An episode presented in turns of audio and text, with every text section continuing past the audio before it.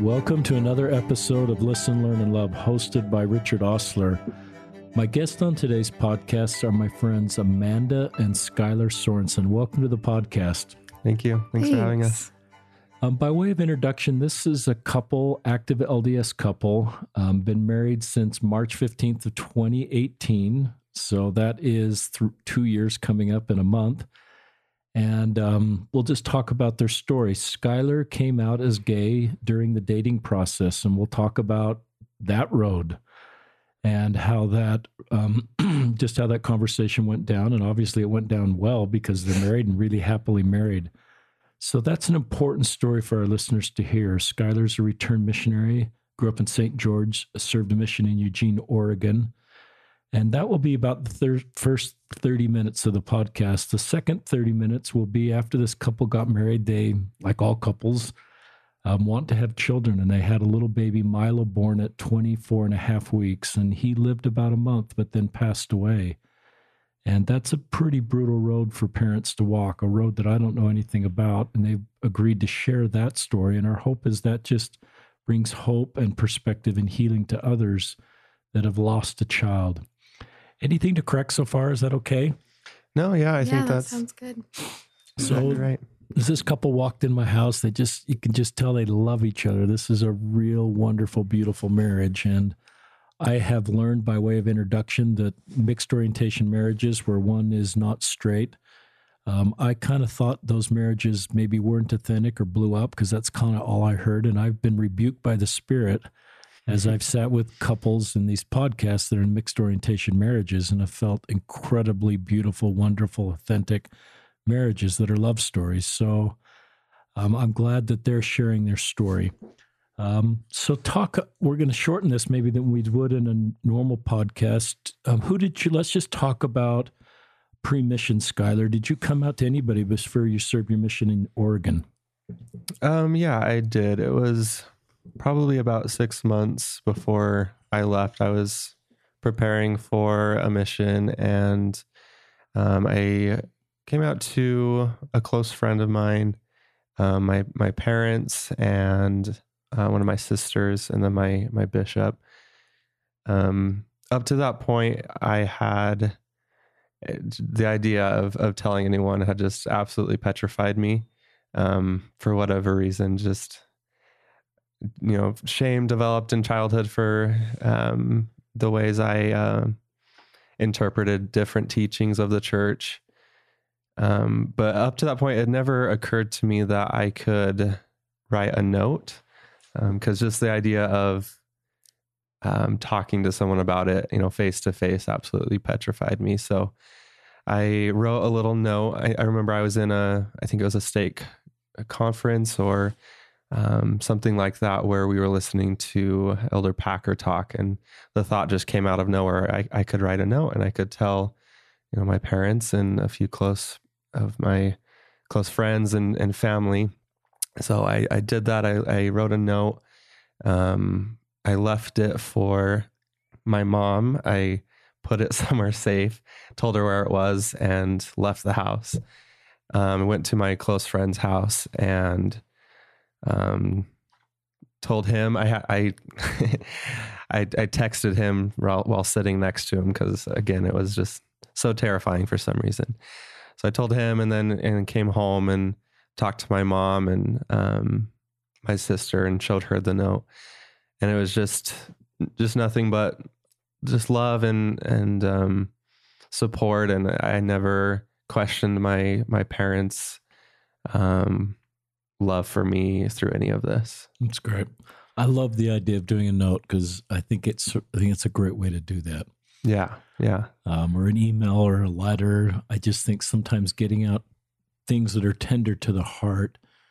Um, it's easier to sometimes write that down and then letting people process that on their own is sometimes a good way. So I think it was smart. I think he was acting on God's impressions for you. Yeah, I think so. talk about your mission. Did you come out to your mission present? I, I did too. Yeah, I had. So it was actually it was exactly a year for my first mission mission president, and then a new one came in for the, the second half of my mission. Um, and I um, told both of them just to receive guidance and um, you know feel like I wasn't holding something back. Um, it was more for I think me than anything else. Um, but yeah, I did tell both of them. What's the best things if, as you've come out to bishops and two mission presidents and maybe others that are priesthood leaders? What's the best thing message or what's the best thing any of them ever have done? Has there been one that's really said that really helped? Um, yeah, I think I've I've never really had a, a negative experience um, confiding in any of my uh, priesthood leaders. Um, it's been, I, I think, what has helped me the most is they aren't ever shocked or like recoil or anything like that. It's just um, they almost just go straight to talking about um, you know what I can do in my life to live the gospel and um, have a you know have have a happy life regardless of my trials and just like me they they they have seen it just like any other trial nothing crazy out of the ordinary or anything like that so that's been really helpful before we went live, you mentioned one priesthood leader in your life kind of told some other people about your situation. How did that make you feel that other people learned about it through what you felt was a trusted conversation? Um, yeah, that was that was I guess probably the the only negative experience I had. I confided in um, one of my leaders on my mission, and um, it was I just kind of spread throughout the mission and, and became somewhat of a rumor. Um, at that time, it was it was difficult for me. Um, I, I I mean I was lucky with my mission and didn't have many issues other than the typical mission struggles, and so it was definitely hard. But looking back, it, it's I it's not too big of an issue for me, and I, I understand, you know, maybe what they were thinking or um, what may, may have been going through their heads, and I've forgiven them, and it's not not anything I'm bitter about. I, you're very kind, and I recognize that confidentiality is a pretty big deal, and it sometimes takes a little bit of discipline to do that. I remember as a YSA bishop, sometimes someone would open up and, you know, information is power. So sometimes there's a temptation on my part to share that with a member of the ward council or the fire bishopric members or even a spouse. And part of that motivation, if I really looked inward, was just that it elevated me because I knew this information. Um, and I don't, I'm not implying that's what your mission president did. Um, but sometimes just having information, just we want to maybe share that as a way just to elevate ourselves because we're in the know or we know something. And I think we have to look really carefully as our responsibility to keep confidentiality in place because mm-hmm. sharing of confidences is one of the greatest um, ways to, to lose trust. Yeah. And you're very gracious, Skylar, um, in that situation. But I recognize it added to your load as a missionary, and and yeah. it would have been better if that hadn't happened. Yeah, for sure, I agree. Talk about your emotional health. Um, when did it ever really get into a really dark spot with connected with being gay, or have you been okay? Um, so I kind of mentioned briefly, but I've just been really fortunate with my experience. I um I, I definitely had my fair share of of struggles and confusion, especially in my adolescence, early early high school, especially. Um, but I I really had just the best support in my family, my friends. I never got to you know, the low of lows. I never um, experienced something that I I didn't bounce back from, and I've just I, I've been very blessed with those in my life, and um, I I've always wanted a you know a wife and a family. That's always been a desire for me. So even with um, you know being gay and being a member of the church, and you know potentially how those can, I guess, butt heads. Um, it, it never really did for me. So I I realize I'm maybe not the exception, but definitely uh, very fortunate in that sense. You're how old are you right now, Skylar? 25. What would you go if you could talk to your younger self in high school? What would you say to your younger self? I think the biggest thing is just don't worry so much about what other people think because this is not something that in my experience most people have negative feelings toward it. it's it's mostly they just want to support you and they just they'll, they'll love you and you know accept you even with this in your life and it's really not that big of a deal i guess. I mean i know again it's it's different for everyone but for me in my experience that's that's what i would want to tell my my younger self is just don't worry. Just just allow yourself to open up and and talk about it and it'll feel a lot better. Thank you. Now we're gonna just skip all the way forward to you dating amanda. And amanda let's that how long had you and Skylar been dating before he came out to you as gay? Do you remember? Good question. I think it was about three months, probably. We're just checking Amanda's microphone. now we're on. Is that better? That's better. Okay. Um, I think it was probably about three months after okay. we started dating is when he came out to me. And Sounds let me ask right. Skylar, what caused you to come out to Amanda? Well, Amanda is an amazing gal. She is very, um, very. What's the word I'm looking for? Um, she she knows. She reads people really well. She um, can feel people's emotions, and she can um, tell when something is up. And she she had a relationship prior to dating me, um, where he was very um, uncertain about his feelings for her, and that had a big big impact on her. And she was kind of having flashbacks to that because I was, um, she she was my first real um, girlfriend, I would say, and just me trying to navigate what a girlfriend meant for me and what a relationship would be um, definitely weighed on me. And so she she could tell something was going on, and she interpreted that as I didn't know how I felt about her and I was having second thoughts. Um, and I guess looking back in in my own way, I, I kind of was, but in a different way, in a different light. I was it was more about me and figuring out what a relationship meant for me rather than how I felt about her. Because I really did like her at the time. And um, so that that kind of those conversations kept happening. She kept approaching me. yeah. And so I ended up um, telling her much earlier than I was expecting, but it, it, turned out to be for the better. How did you tell her? Um, again, I wrote a note. I um, we won't go too too in depth. That was a really weird day. A weird couple day. weird things happened with. we were stuck at her parents' house with a SWAT team at a different house blocking us in, and so we didn't get home till really late. It was also Pioneer Day, so we were at like a barbecue. So by the time we got back to our um, apartment complex where we both lived, um, I was really tired. and I had told her previously, I, I told her, I, I want to tell you something, but can I tell you later in the day? And then by the time we got home, I wanted to go back and um, I, I, I asked her if I could just tell her tomorrow. And she reluctantly agreed to that. Um, but as I was walking up to my apartment, I just had the feeling I I can't I can't sleep. I can't go another day with this. So I had already written the note, so I just went and put it on our doorstep and again ran away in fear.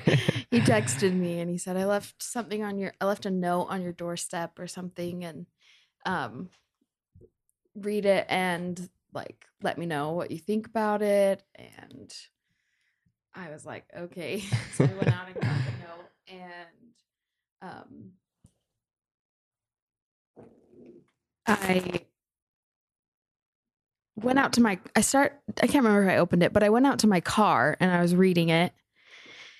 And I remember reading it and calling my mom and crying and just being like, Mom, I don't know what to do. Like, he had told me not to tell anyone, but I was like, I have to tell my mom. I can't not tell someone. I That wasn't very fair of me. um Tell us about the note. What did he come out? I mean, did he say what did he talk about in the relationship? Did he say it was over? Did he say he wanted to continue? no, so he said he said he wanted to continue dating and he told me basically his feelings on marriage and how he's always wanted to have a wife and have a family and stay within the church. And so that was really reassuring. But at the same time, it was just kind of like, I don't, I remember feeling just like not knowing. Like I didn't know if this was the end and I didn't know if it was going to keep going. And I just had to sit in that uncertainty and just like, I don't know. I don't know what this means. I have a million questions. But more than anything, it just increased my respect for Skylar. And um, I remember we, so he texted, I forgot, I was supposed to text him and tell him that I got the note and that I'd read it.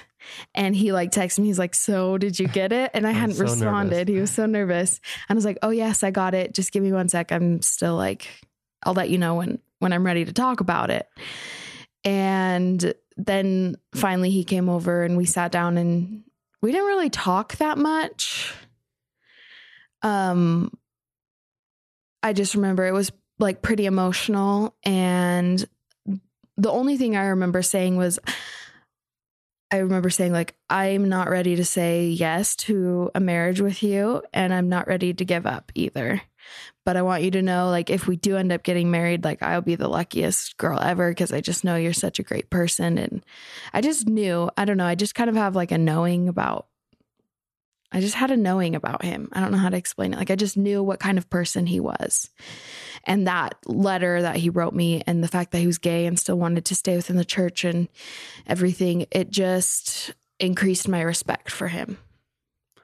If I could just input something here in my note, the thing I was most, I guess, cognitive, cog, uh, that's a hard word, aware of is I, I wanted to make sure that she felt comfortable either way. Like I, I didn't want her to feel like she was trapped in a relationship because I confided in in her and told her about this. I wanted her to feel comfortable.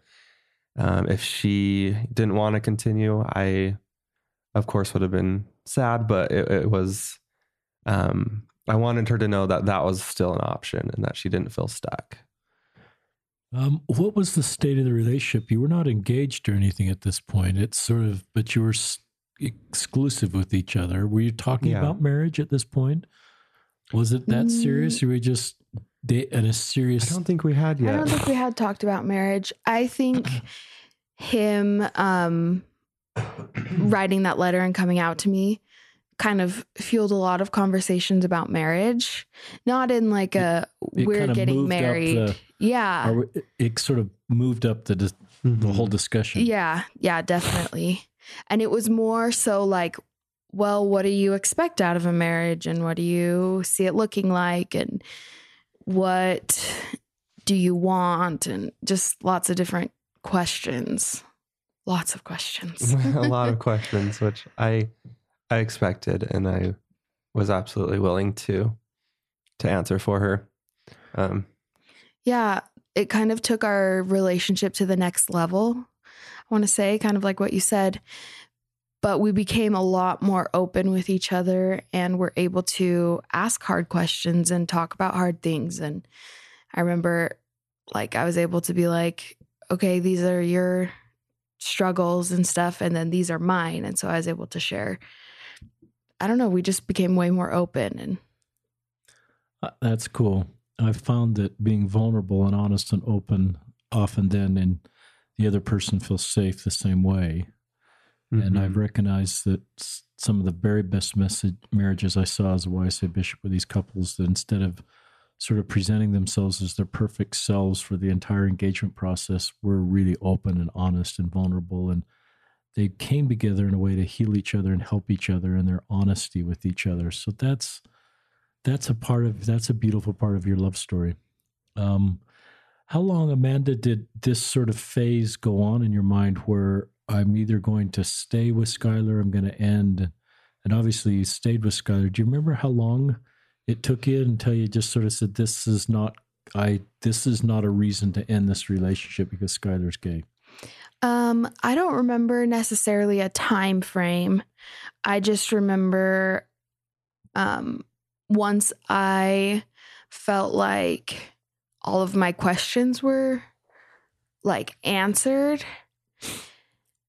And I mean, okay. So once I got most of the main questions out, then I started feeling a lot better about staying with him and contemplating the idea of getting married. And then, but I would still have days every once in a while where I just would feel really bad about it. And Skylar was kind of dealing with his own stuff, like coming to terms with, okay, this is like, I'm going to be, it's almost like he had to give up the idea of ever being with another man and come to like even though he had already decided that he wanted to marry a woman it was still kind of like i don't know correct me if i'm wrong No, but you kind of like had to go through that it this is what it will actually look like in practice rather than just an abstract idea that I I wanted to have a marriage and, and a wife and a family, but this was the first time that I had put it into practice. hmm And I think you started to realize the implications of what it would mean. And so when he would, when I could tell, because again, I'm really good at reading people. Way too good. Frustrating sometimes. Can't get away with anything. Can't get away with anything. Can't hide anything from her. Uh, but when he, when I could tell he was having a rough day, it would impact me because I would feel like, oh, he is upset because he doesn't want to be with me. I'm making him miserable and things like that. So that would happen. That I moved from like the phase of uncertainty once we were like engaged. I kind of had this phase where I was like, oh, I'm making him miserable and he doesn't really love me. He doesn't want to be with me, which were all complete lies. They were just like, like, um, fake truths. What I don't even know what you'd call that. Like truths that weren't really true that I had like ingrained in my head. Talk about um I don't know how many people you talk to about the situation, but you would get unlimited advice that would all that largely would be conflicting, and that and so I've I uh, did you talk to a lot of people, or did you keep that pretty a small circle? I kept it really small. Um, I was very careful about who I told. Um, I told my mom and dad and my sister who was on a mission, um, and two friends that I was really close to, and then an aunt. And so And did you get a lot of conflicting advi- advice, or Um, was, or was the or not? I kind of I didn't. Luckily, my parents were like, "Well, we don't see." They just like were really supportive of Skylar and they were like, "Well, we don't see anything wrong with it as long as he is dedicated to the church and to you and really loves you." And he had been around my family for a little bit, so they excuse me, kind of got an idea of who he was and and just knew that he was a good kid and I got um, lucky in in that way as well. Just amazing in laws who are very supportive and very loving and just a joy to be around. I think they're pretty cool, I guess. but um yeah, I kind of I was like I said I was really picky with who I told and so I made sure um to tell people who one knew Skylar because I felt like that was important because if you really knew Skylar, you knew what kind of person he was even though he was gay. You knew how dedicated he was to you just knew. I don't know. Like my friends had had interactions with him and they really liked him and they were like his friend and my parents had had interactions with him. So I made sure that they had that component where they knew who he was. And I just made sure I like prefaced it with I really really care about him and I want to make this work. Can you help me? And I also actually started seeing a therapist, and I prefaced um, just to kind of help me cope. I have anxiety and depression, and so um, it was like kind of a I had been needing to go to the therapist to a therapist for a while, and this was just kind of the thing that got me there. Um, and I went into it. I made sure I like got a therapist who was LDS and who had some background dealing with LGBTQ people, Good. and um, she was really amazing. I prefaced everything with. I really want to make this work, and I really don't want someone who's going to tell me that this is super wrong. I just want someone to be objective who can help me figure out for myself if it's right for me. And she was my therapist was amazing. She just was like that's exactly my my role in your life. I'm not here to tell you if it's right or wrong. I'm here to help you figure out for yourself if it's right or wrong. I love that part of your story, and I think it was smart not to tell a lot of people because I think you do get so much conflicting advice potentially that it's harder. And I think it protects your relationship to not tell a lot of people. And Mhm. I have always felt like even the advice I would give you would be not prescriptive in nature, be principled in nature. Like you've got to figure this out with you and Heavenly Father and talking to Skylar and personal revelation. And maybe a parent has some ability to point out things, but I think even as a parent of an adult child, you can't tell your adult child what to do. So I hope those of us that are giving advice to people like Amanda in this situation aren't taking someone else's story and say, well, this is what's going to happen, or this is, you know, what I think an authentic marriage is. And because we don't know what Heavenly Father's plan is for you and Skylar. And I think he's going to reveal that to you and Skylar and not to but I, I do like that sometimes friends, if unless they sort of say this is what you ought to do, if they can just help with thoughtful principles and angles to help you make a more informed decision or asking even better questions of Heavenly Father, then that helps. So good job. And why did you, maybe I've asked this? I've done two podcasts today, so I'm, and my brain doesn't work as well on the second podcast. So, but the guests are awesome. Why why did you come out? Um, did I already ask that, Skylar?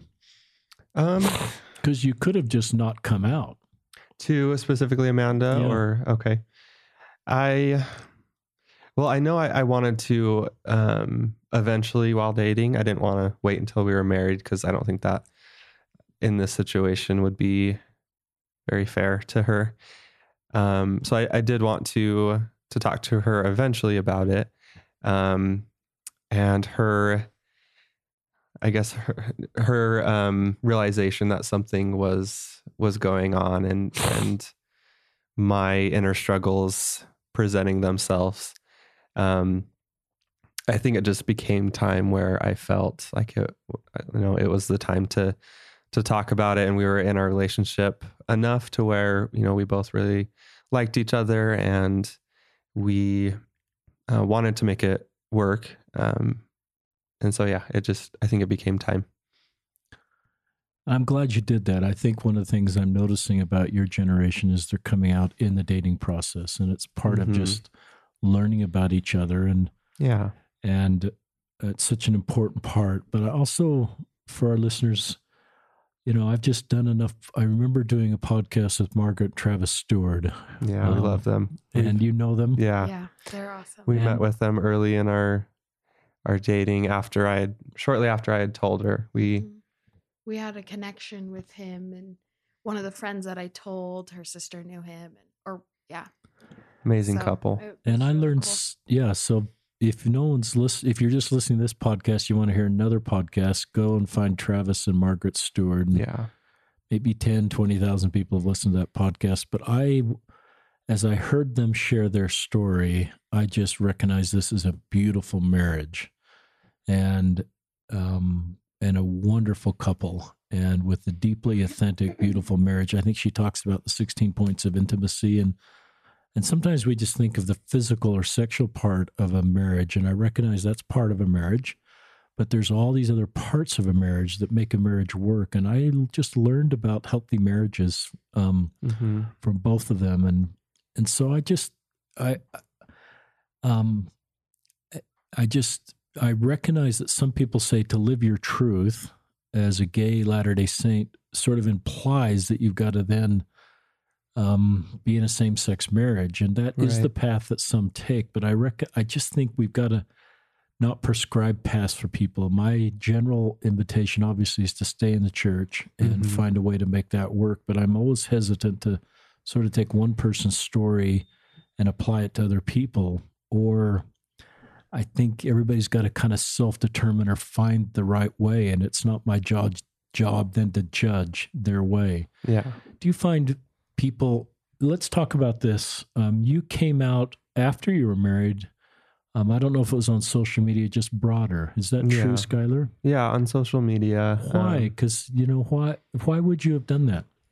That's a good question. I I think it's in my childhood growing up with a lot of confusion and a lot of just not knowing what the future held for me even though I I had goals for the future and I had desires you know to have a, a wife and a family. Um I I did develop a lot of shame surrounding being gay and that was my own doing. Um, I mean, we can always do better as a church in teaching, the, you know, young people, especially in this situation, um, what you know what this means for them, what um, being LGBTQ means for them, and how they can um, have a happy life. We can always do better. But I did take teachings of the church and in- interpreted them in a way that um, just created a lot of shame for me. So me coming out on social media more broadly was more for me than than anything else, um, and it was just a way for me to dispel that shame that I had developed and uh, just become, yeah, I guess just more open about it for my sake. How did you feel about this, Amanda? That you know that Skylar wanted to come out. I um was always supportive of just whatever he wanted. Um I mean, I had my opinions about what I thought would be best, but I was always I I didn't ever want to push those on him. I wanted him to come to a point where he felt comfortable enough to just say, "You know what? I'm gay." just come out to social media and come out. He hadn't come out to his entire family even, just one sister knew. And so I made sure to tell them before Yeah. I posted it. I, I told all my close family and friends just so they wouldn't get get that sprung on them on social media rather than by me. yeah. And so I I was fine. We both felt really good about it. And so I would, would just made sure like is this really what you want to do? Like are you okay with this? And he was and so I was very supportive of him. I just wanted him to do what he felt right. Were you worried that if he came out more broadly, that he's it's it's a stepping stone to have them to leave the marriage, or did you ever go down that road, or did you think this is just part of his journey and it doesn't change his commitment to the marriage? I never felt that way. Um, Skylar and I have had so many conversations, and um, I just never felt like he was going to leave me. I always felt like he was committed to me and he wanted to stay in this. He wanted to have a family. And so I just saw it as part of his journey, a way, like he said, to dispel some of that shame that he had developed growing up. And that's would be my answer now too, as I've circled on my piece of paper dispelled shame, you know, a couple times, and and I recognize I I if I'd been your bishop. And you had said, Bishop, should I come out on social media as gay? This is after you're married. I'd probably say no. You know, I'll just keep that between you. There's no Mhm. reason for anybody else to know. But I realize by saying that, I'm adding to your shame. yeah. And I'm sort of saying this is a part of you that you shouldn't tell anybody about. Um, and I'm, I'm recognizing I'm sort of just indirectly saying this is a part of you that's not okay, and you shouldn't share this with anybody. And and I rec and so I think you coming out is just about being honest with who you are. It's not that your marriage isn't, you're not less committed to your marriage or less committed to the church. It's just that Yeah. I want to dispel the shame so that I can live authentically and people know who I am. And I think it's a sign of great spiritual maturity and emotional maturity. I think it's a sign of the health of your marriage that you're willing to come out and share this. And that, and that you, that's why I was kind of interested in your answer, Amanda, that you didn't say, don't do this. Because I think, and that may be the right thing for a spouse to say, I don't want to say, but I recognize if you had said, I don't want anybody to know this about you, um, that that would add to Skylar's shame that I don't want, you know, the world to know this part about you. We'll just keep that as a private little secret. And that may be the way some couples feel is the right way to go. And I don't want to say they're not, but I recognize that would just add to your shame that your Yeah. wife who loves you doesn't want anybody to know this part about you. And so shame is such a big part of this journey as I've met with LGBTQ Latter day Saints and the shame that's self imposed. Um, but it comes from just, it's, I don't think you're born with shame. I think it's our culture that I don't think you were born feeling shame about being gay, Skylar. I Right. think that's our culture that created that. Yeah. Um, and you're helping to break the stigmas around that by coming out and being on this podcast. Well, and then you. I think you're in a, I've felt that people, when they come out and people love them, they're in a better position to just feel God's love and feel God um, in their lives guiding them because they don't feel sh- that shame sometimes separates us from God and makes us feel sometimes not worthy of God's love or that He wouldn't love us. And yeah. so, any thoughts? Is that okay? Yeah, and, and I think um, I think that's really fair. I I think it's definitely been an, a generational thing.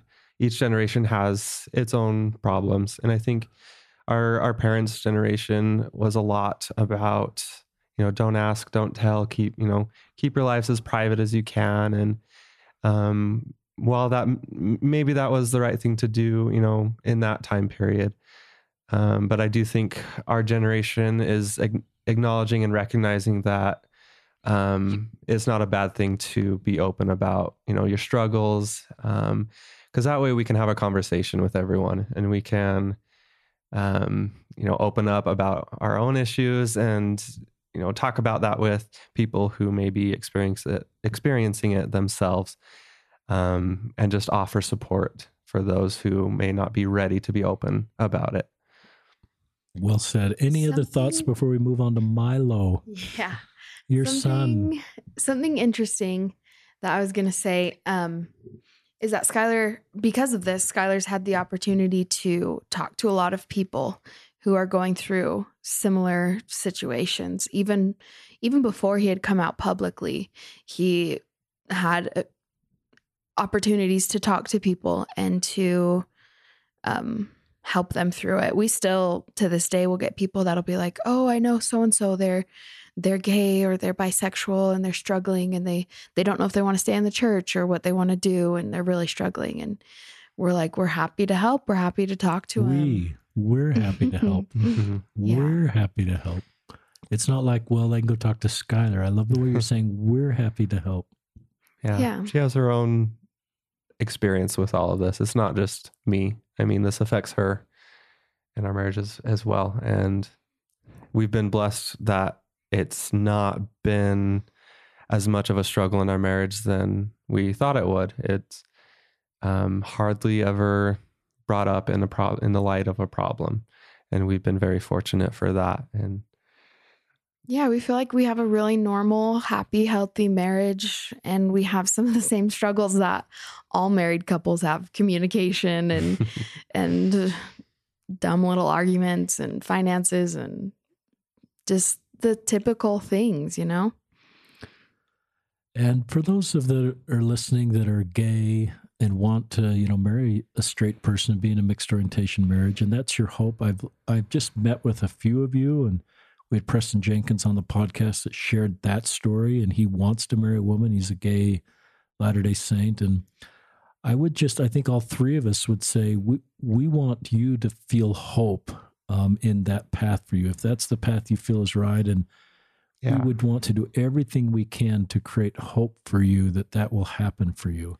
And I wouldn't ever want to do anything as I minister with individual LGBT who to take hope out of their life or to or to share why that might not work or why it's not fair to the other spouse or why it's not authentic. There's just, you know, you've heard all these statements, Mhm. But I just think it's unfair for us as outsiders to, to sort of take hope out of someone's life. And if, and it, you don't have to marry every, if you're a gay guy wanting to marry a woman, you don't have to marry every woman. not every woman's going to be okay with this. Yeah. But Right. there's usually, I've always felt like there's a perfect one for everybody or the right one for everybody. And you don't need to fall in love with everybody. Um, you need to be able to fall in love and make a marriage work with one person. And that one person, maybe Heavenly Father's preparing for you right now, just like Skylar's off serving a mission in Oregon. And I think Heavenly Father's preparing Amanda for, um, and you're being prepared for each other. Are you okay with that? Yeah, and we we're just very strong advocates that we under we recognize this may not be the this you know the right choice for everyone in my situation, but I am a strong advocate for at least keeping it on the table as an option and really prayerfully considering um, and thinking about you know if this could work and even you know trying and see what happens and you might be surprised. Yeah, and I think you'd probably be careful about if if I'm a dad of a gay son and my gay son says this is not my path, I want to find a husband and be married. I would get I would assume you would be nervous about your story being used as a prescription to somebody else and sort of saying this is how you do it and Yeah, here's examples of people doing you got to do it this way. for sure. And so I think your examples are great, but I think it's that's where I get nervous is when someone takes a story like yours and prescribes it for other people Yeah. and say this is the way you do it. I think I don't think that's the reason you're trying to be on the podcast today. Just but on the other hand, we want to say this is valid.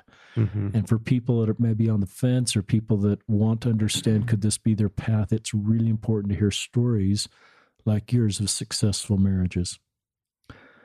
Let's talk about baby Milo. Our favorite subject. Um, and before we started, we shared some tears about Milo. And in fact, when I offered the prayer before we uh, um, started this podcast, I welcome Milo to the podcast. um, so this little guy with a very mature spirit, I just, you know, recognize he's part of your family. But um, you tell us about your pregnancy. Um, this little guy was obviously born at 24 and a half weeks. Was that a, just tell us about the pregnancy. Was it fine up until that point? And did he come very quickly or was there a kind of an awareness that he could be early?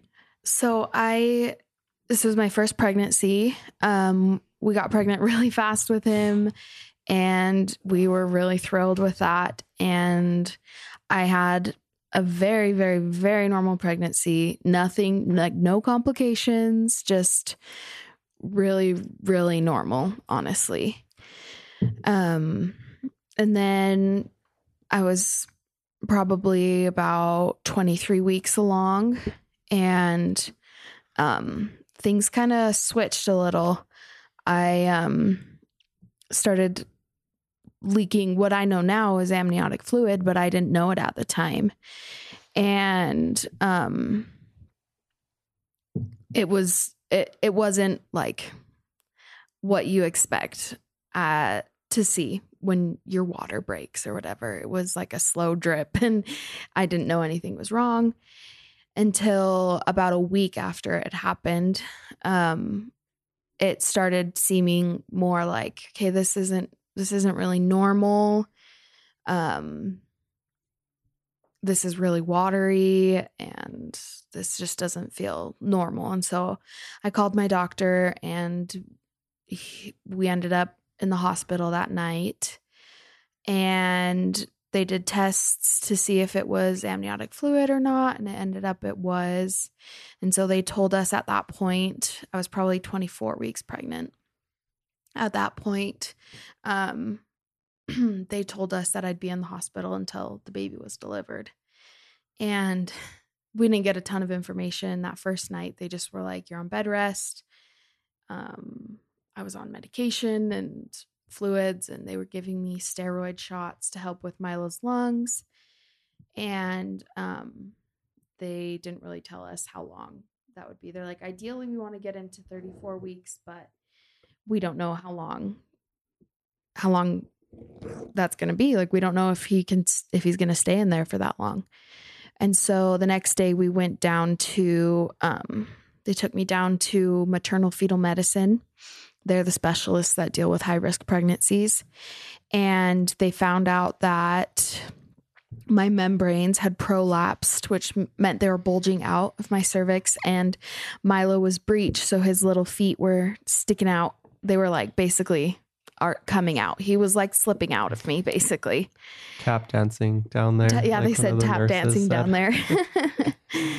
and they, I don't think they went about this the right way, but they basically told us that um, he didn't have very high chances of survival, and because at the at that point they thought he was gestationally at 23 weeks, but then they like measured him and bumped him up. They said he's actually more like measuring at like 24 weeks. But before that, they told us that we didn't have very high chances of him surviving if he were to be born. And they were like, we want to get you in a C section like today or tomorrow morning. And, and then they said that I would have to have a vertical C section because he was too, my uterus was too small for him to come out, for them to cut horizontally. And so they, and then they told us all these scary complications that could happen with that and future pregnancies. And we might only have one more baby. And so we're just getting like Wow. so much information. Information overload. And I was a wreck at, at both were. yeah, we I'm better were. at hiding it, but I was like, I'm gonna throw up. I'm gagging. I'm crying. I they wheel me back up to labor and delivery, and I was just like crying. I'm.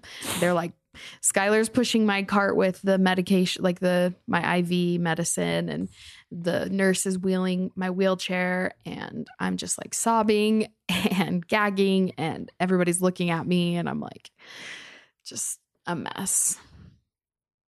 And then I was able to stay pregnant for a couple days after that. So that was Tuesday morning, and Milo was born Thursday morning, which they say every day in the womb is a week less in the NICU. So it was a big deal that we were able to keep him in. just makes a huge difference at that gestation. Yeah. Having the baby in there for as long as possible, Like, even days make a difference. And they were really worried that because my um, membranes had ruptured and like my water had broken technically, it was it was just like a tear in the membranes. It wasn't a complete rupture, so it wasn't like there was no fluid in there for him. It was just like a slow leak. And so um they were really worried about infection because they didn't know how long my membranes had been ruptured probably about like a week and a half by the time he was born. And so they were kind of they were watching me really closely to see if i developed any signs of infection because it was like the longer he's in there the higher risk he is for getting an infection which it could be like deadly to him. But also they didn't want him me to deliver him too soon because that also decreased risk i mean decreased his chances of survival. So it was just kind of like this balancing act of like let's just watch it really closely. And then wednesday night i finally started having contractions and just labored throughout the night. Um it was really I was really frustrated because I felt like my nurse wasn't really taking me seriously. And I was like, I'm having contractions and you're not really like paying attention to them. And the contraction monitor, I think because he was so small and the my uterus was still so small, it wasn't able to pick up a lot of contractions. Well, any contractions actually for that matter.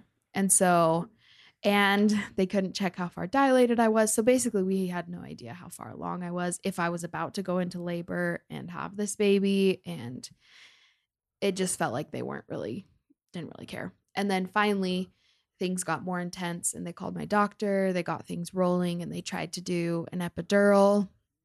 And that was a mess. Probably the most stressful part, like stressful part of the whole Yeah. thing was yeah, trying to get the epidural, and they tried six times and couldn't get it in. Wow. And so she had to deliver naturally, and it was just a traumatic experience. it But was yeah. Traumatic. add, to add on top of everything, Yeah.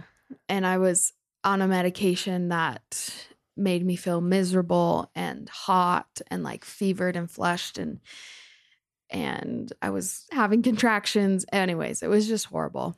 And then they finally took us down. We had to deliver in the OR just because um, it's closer to the NICU and the NICU staff can be right there for when he was born.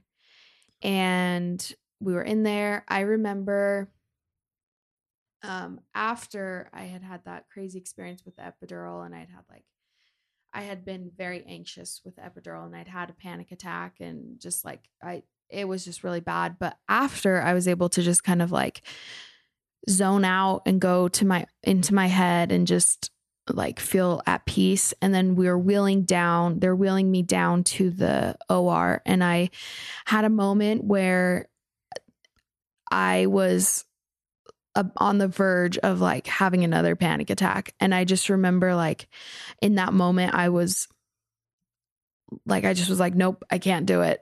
I can't, like, I can't let myself have a panic attack. I have to be strong for Milo. And I really think there were angels and Heavenly Father was right there with me because um Milo's delivery had to go just right in order for him to get here. Sorry. Or else we could have lost him, honestly, before he had even been born. And so, luckily, everything went just right. Oh, I forgot to mention a big thing that happened.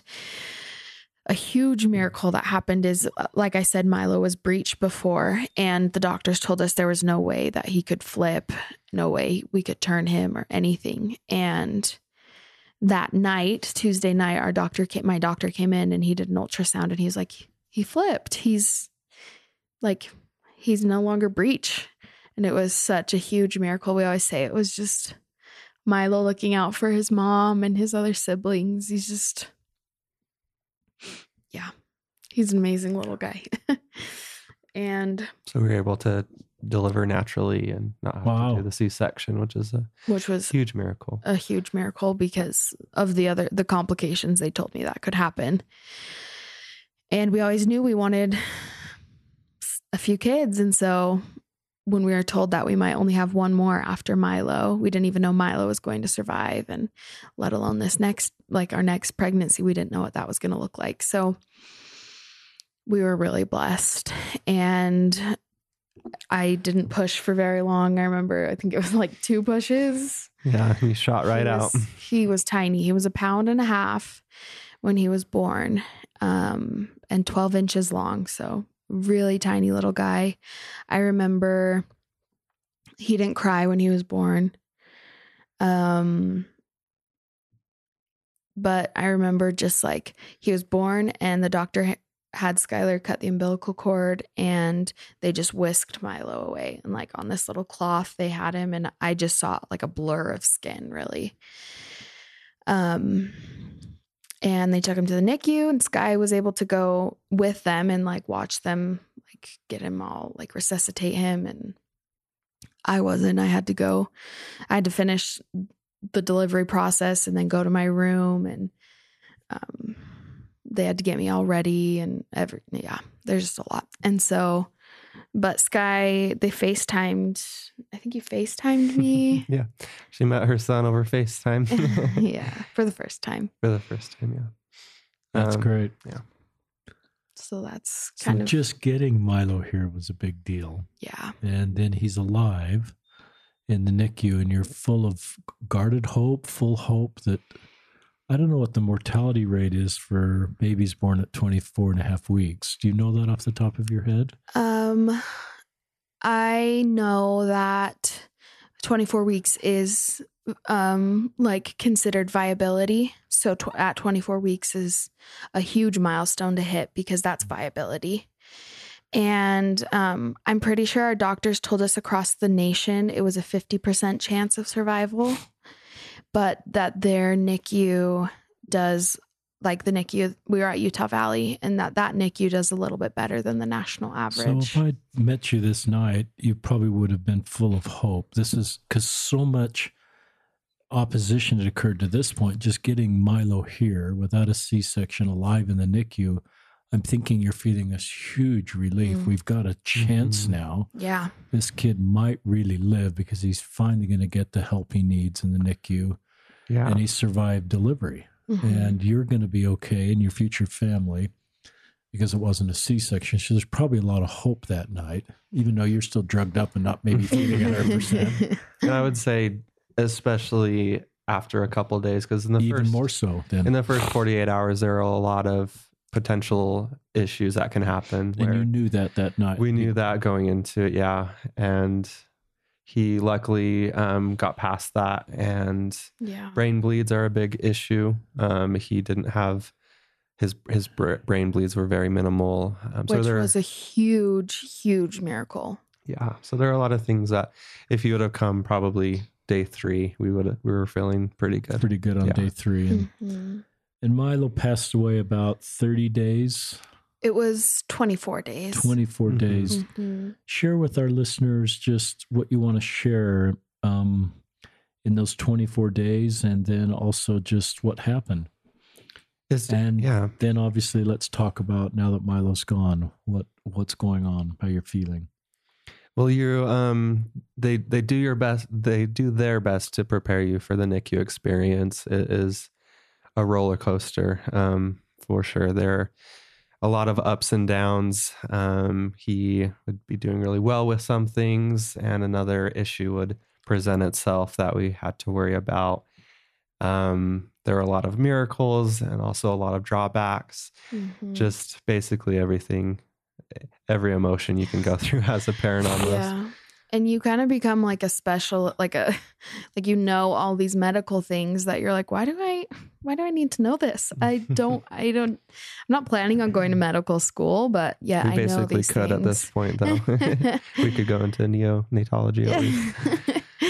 Um it's just crazy. It's crazy what you learn and and milo faced a lot of challenges in his nicu stay and we finally got to a point where we felt like things were kind of calming down a little bit he had had a chest tube in which if you don't know what a chest tube is they're horrible adults have to have them sometimes and they're just so painful they make an incision on the side um, well, I guess kind of wherever they make an incision and they insert a tube, and it's to either pull fluid out or air out.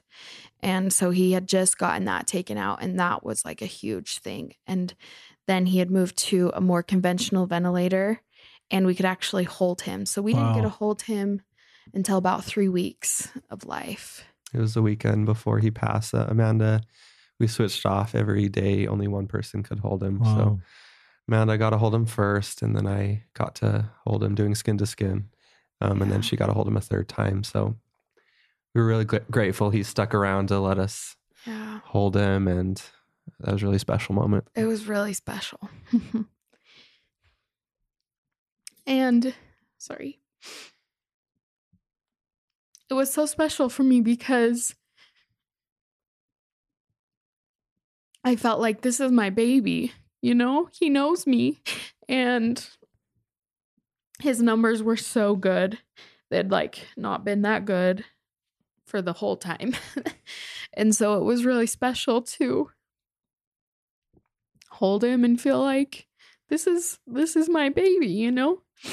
it's hard to connect to a baby when they're in a little isolette and it's very minimal. Um, we would help with changing his diaper and things like that. So we got to interact with him a little bit, but it's hard when you can't hold him to really um, understand that connection and feel that this is our son. This is our little Milo. And then um I held him on Saturday. This is before he passed. I held him for one time on Saturday and then that morning of Sunday, Sunday morning, they called us and they said, So Milo's numbers have been not so great over the night.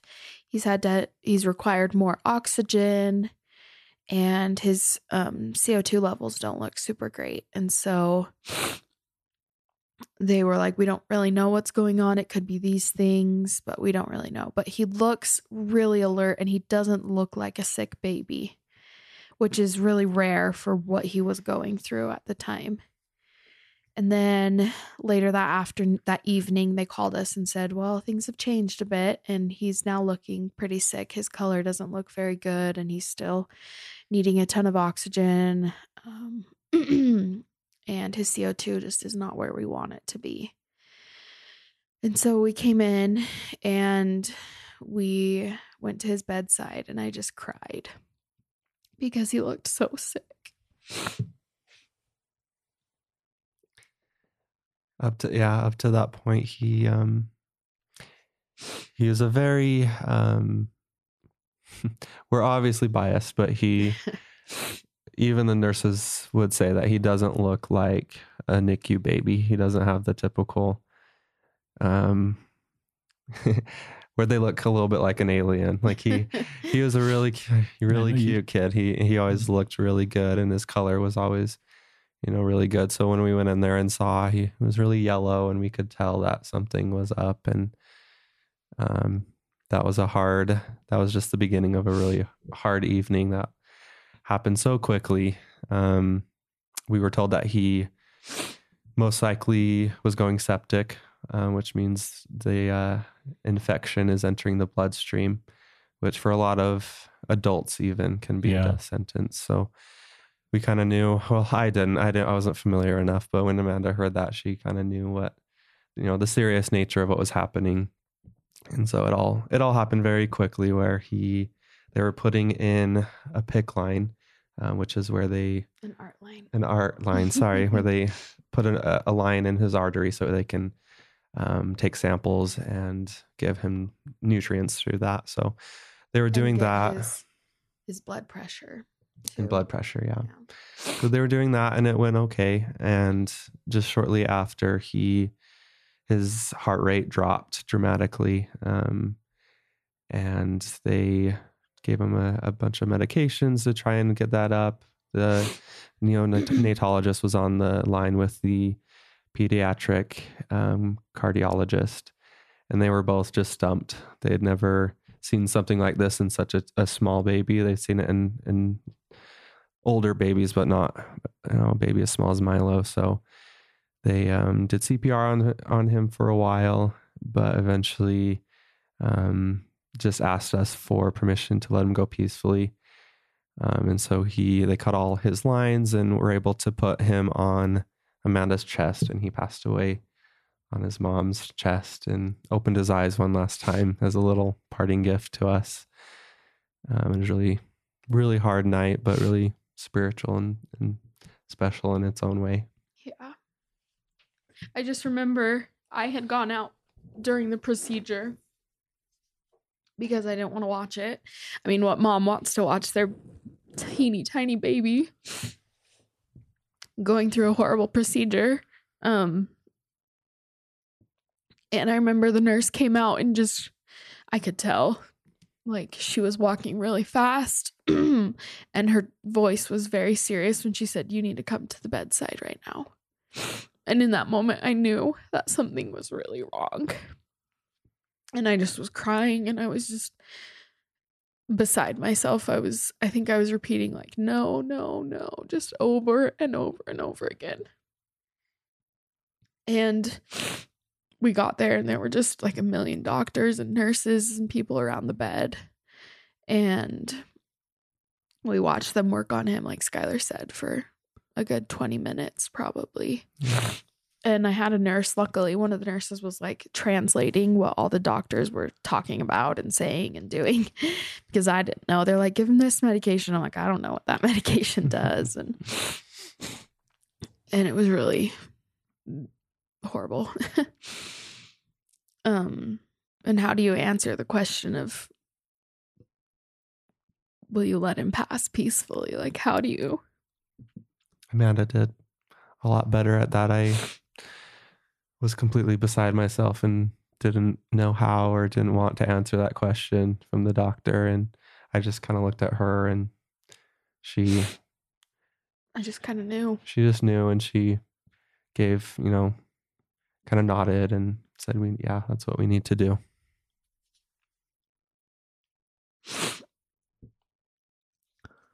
You showed me a couple pictures of Milo.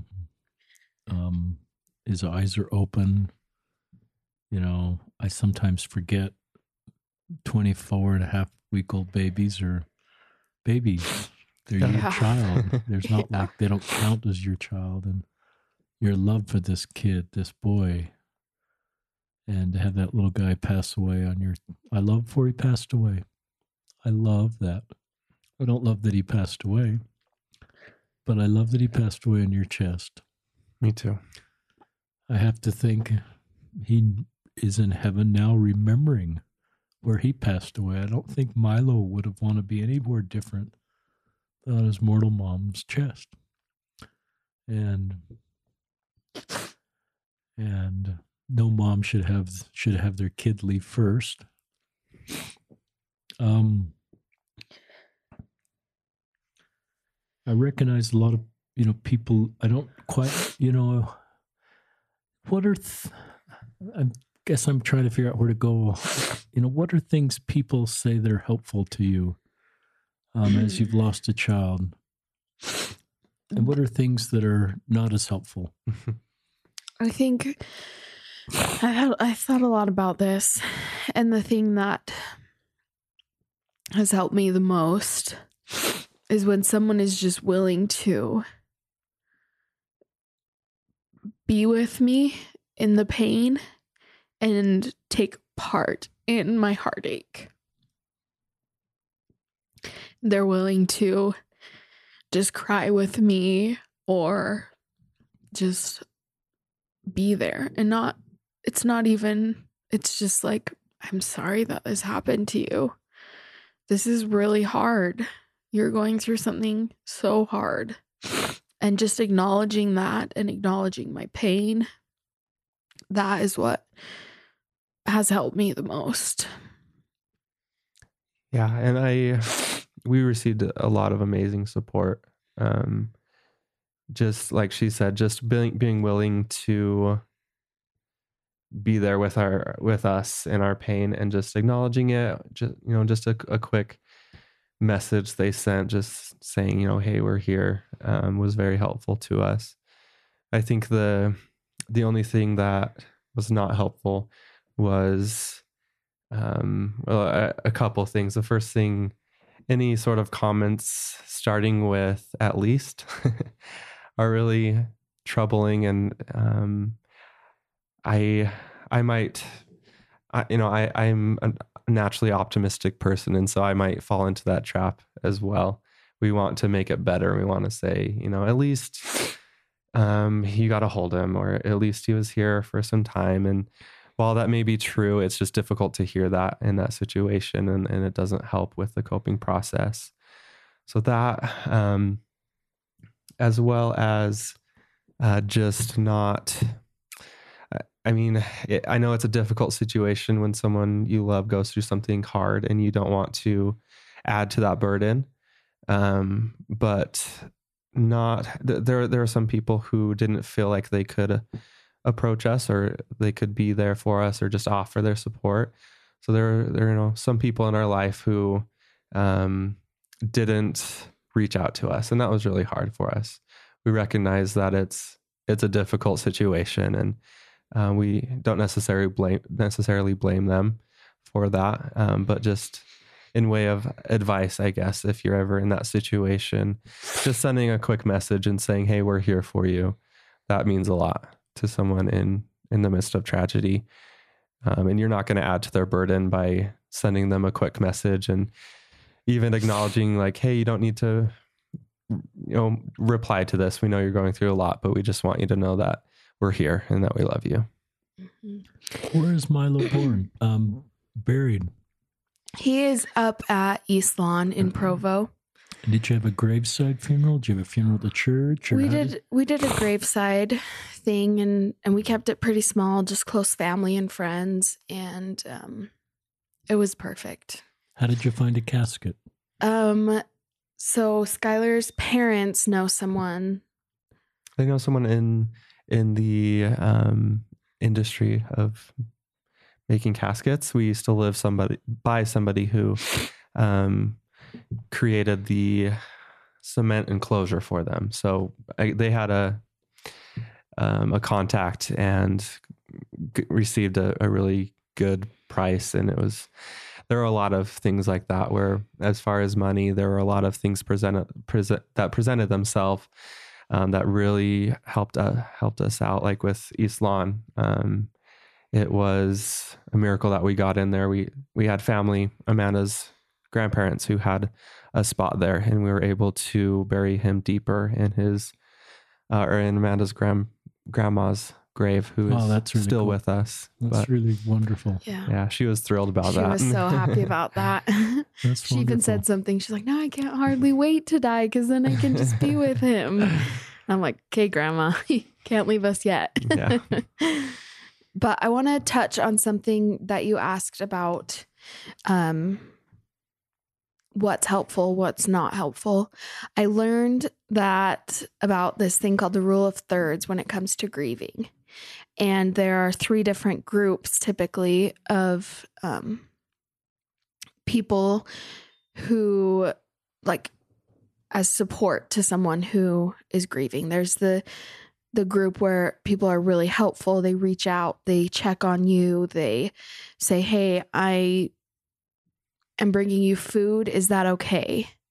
Or, "Hey, I was thinking of you and I found this thing that reminded me of you and it reminded me of Milo and I'm going to bring it to you." Just little things like that.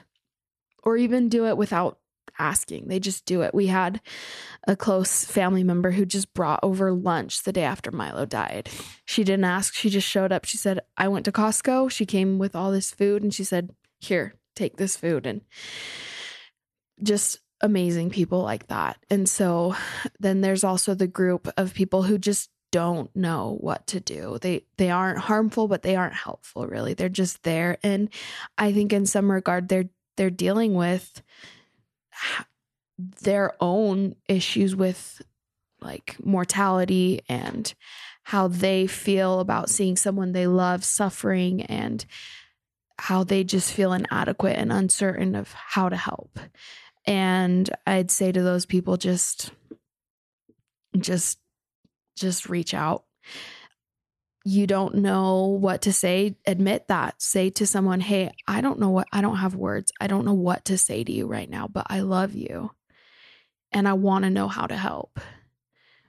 Can I do this? Can I do this? Can I do this? I think giving people who are grieving options is huge.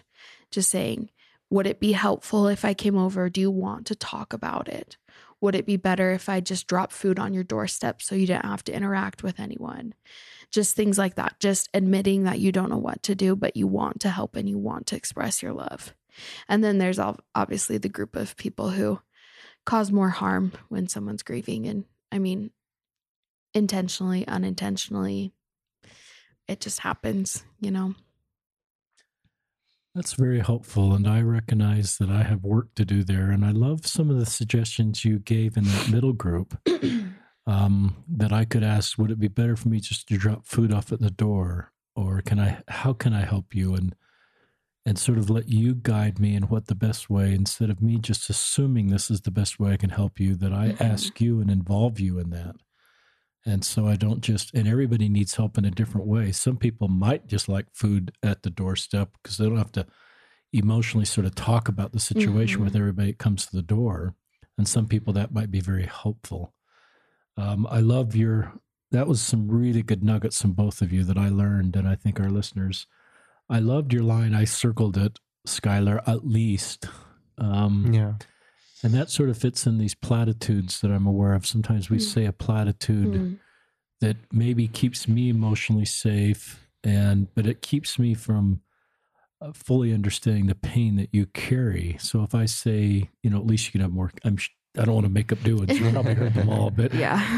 I, I recognize if i say something well, at least you can have more kids at least you're young that minimizes the pain of you've lost a human being, you've lost an eternal member of your family Yeah. that you would give both of your lives for. And he's gone.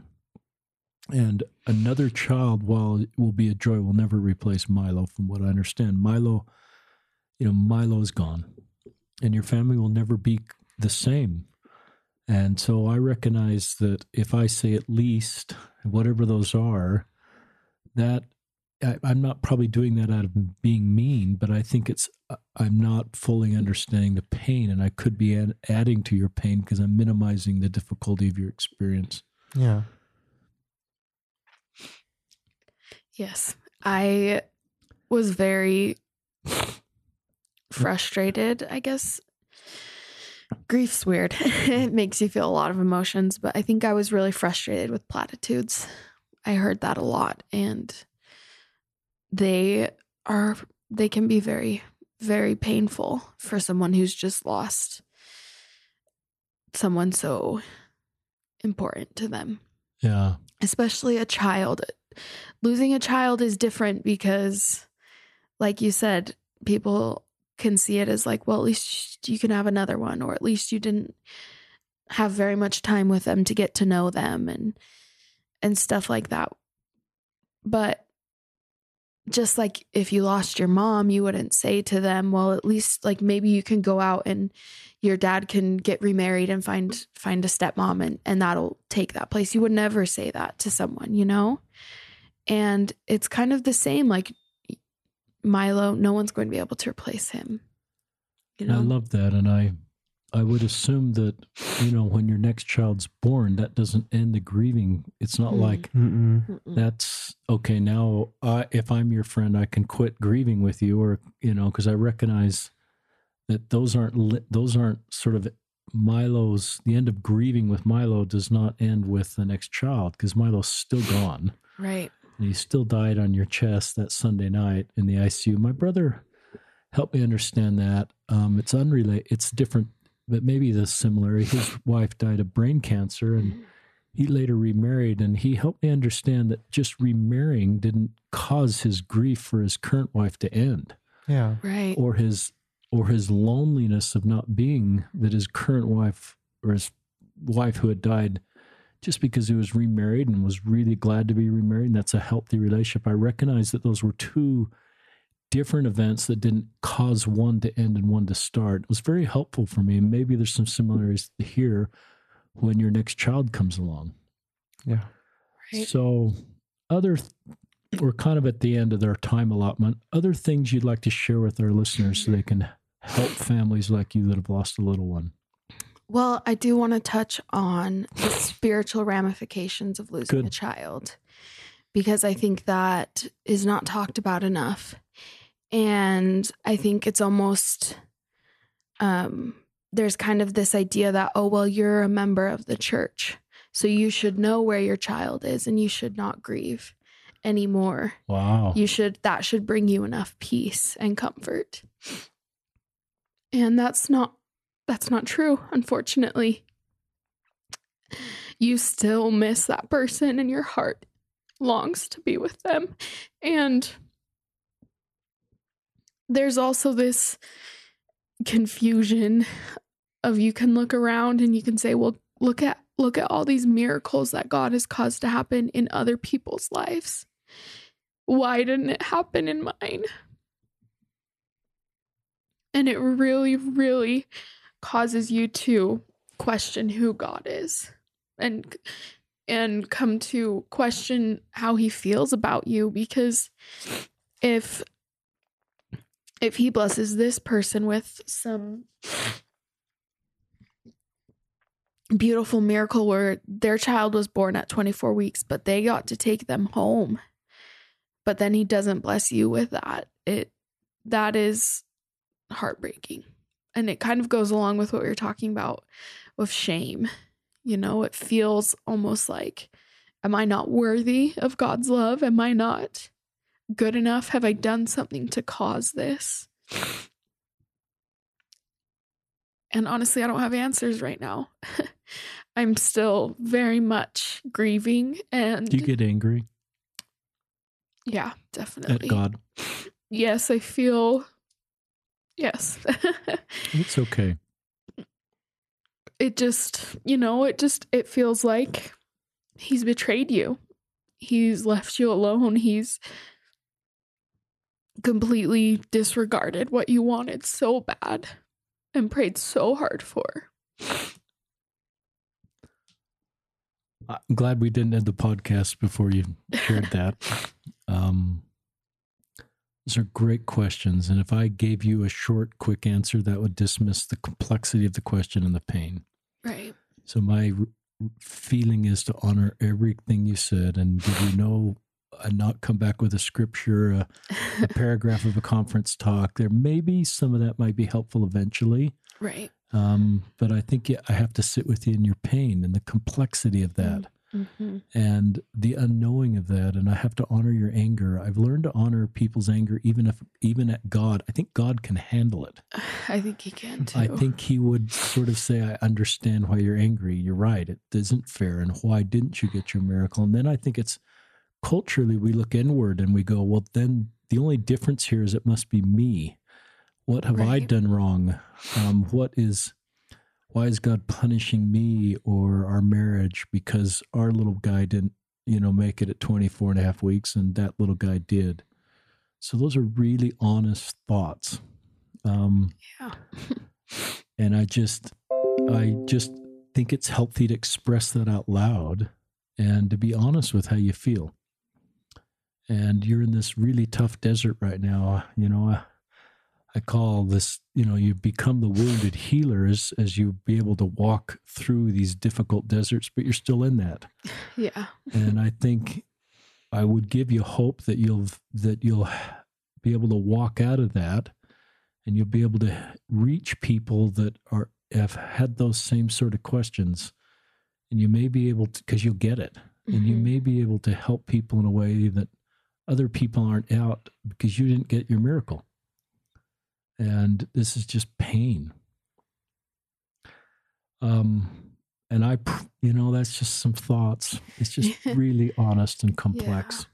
I've definitely um, learned a lot from Amanda regarding this um, in this situation, as far as how we can help those who are grieving. Because, like I said, I'm I'm fairly optimistic as as a person naturally, and um, often to a flaw. um, and she has shown me that um, you know when she comes to me with with things like this, my first instinct when she comes to with a problem or something she's feeling is to give solutions and say, well, this is how you fix it, A, B, C. Um, but she has taught me that most of the time that is not what p- people who are grieving um, or confiding in you that's not what they need. They may know that already or at the very least they're not ready to hear that. They just need you to be there. They need you to validate what they're feeling um, and just hurt with you for that. Hurt with you. Yeah. That's even better than mourn with you. Yeah. But anyway she i've learned a lot from her in this during this experience um do you think about i mean we say milo's in a better place you know um, I, I agree with that but I've always sometimes I think about people that have gone, and there's this. I wonder if Milo would actually like to be with you two right now. You know, I mean, yeah, being with God sounds pretty cool, but being with your parents and have the chance to be raised, I've thought, you know, if Milo could talk, he, I'm not positive he'd say, I, I, would have to think Milo has some of the pain you have. And he, you know, when he left mortality, he knew you two and he wanted to be in your family and he is eternally and he gets that and probably has a better perspective than we do, but he's human. And I don't think when we go to heaven, we lose our human emotions. So I've thought, as I'm just thinking about this little guy, you know, I just see this little guy's, but, you know, I have to think, you know, I have to think he would want to be here. And he didn't get the chance to be raised by you and be in your family and be the older brother to other kids that he's maybe there with now and And so he sees the eternal perspective, but he misses the mortal expect, perspective that he wanted to have. Yeah. And is he angry too? I, you know, I don't know. It's something definitely something that we've considered and a question Amanda has brought up. You know, he's he's perfect. He is without flaw. Um, how can he? Is he even missing us, or does he even need us at this point? And Well, I it's a- agree. I think he he does, and he those mortal um, emotions haven't left him, and he misses us just as we miss him. I love that. Yeah. I don't know if doctrinally we can do this. I sometimes put, um, I don't think this is too radical of an idea, but sometimes in the prayer roll, I'll put the names of people that have died on Yeah. the prayer roll. And I've felt at times their pain, even though they've lived good lives, it's not like they need to be saved. And that's why I'm putting their name on the prayer roll because I'm worried about their eternal salvation. I just sometimes sense their the the human emotions that are part of them continue and there's there's and there's just healing that needs to happen even on the other side of the veil so i don't know I really appreciate you saying that, and I really like, I like that concept. I, I think, I mean, even though like it's a separation from people that you love, I mean, even though you know you're going to see them again, you think of a child who knows they're going to see their parents again, like they go out on a date or something, and they come back, but that child still cries when they leave, you know. And I think it's it's kind of the same thing, like. Milo knows he's going to see us again, but and we know we're going to see Milo again, but that doesn't make the separation any easier. tell our listeners the name milo where did that name come from um so I've loved the name Milo for a good while now. And Skylar and I we just so my family has the tradition where you pick a couple names and then when you see the baby you name the baby. Skylar's family is a little different where they have the tradition where you give a baby a name even before it's born. Like once you find out the gender. I didn't love the name Milo to begin with. but we kind of made a compromise because I, I didn't want to give the baby a name until I saw him. And so, but we made a compromise. I was like, okay, Skylar, we can name the baby now if we get to pick the name that I like. and so we picked Milo and it just felt right. and obviously, it's grown on me, and I, and I love it now. Um, what's milo's middle name does he have a middle name Yes, it's. Jude. cool Yeah. And um we really just we really liked that name, but also we kind of he like intro Skylar really loved the Beatles. He introduced me to the Beatles.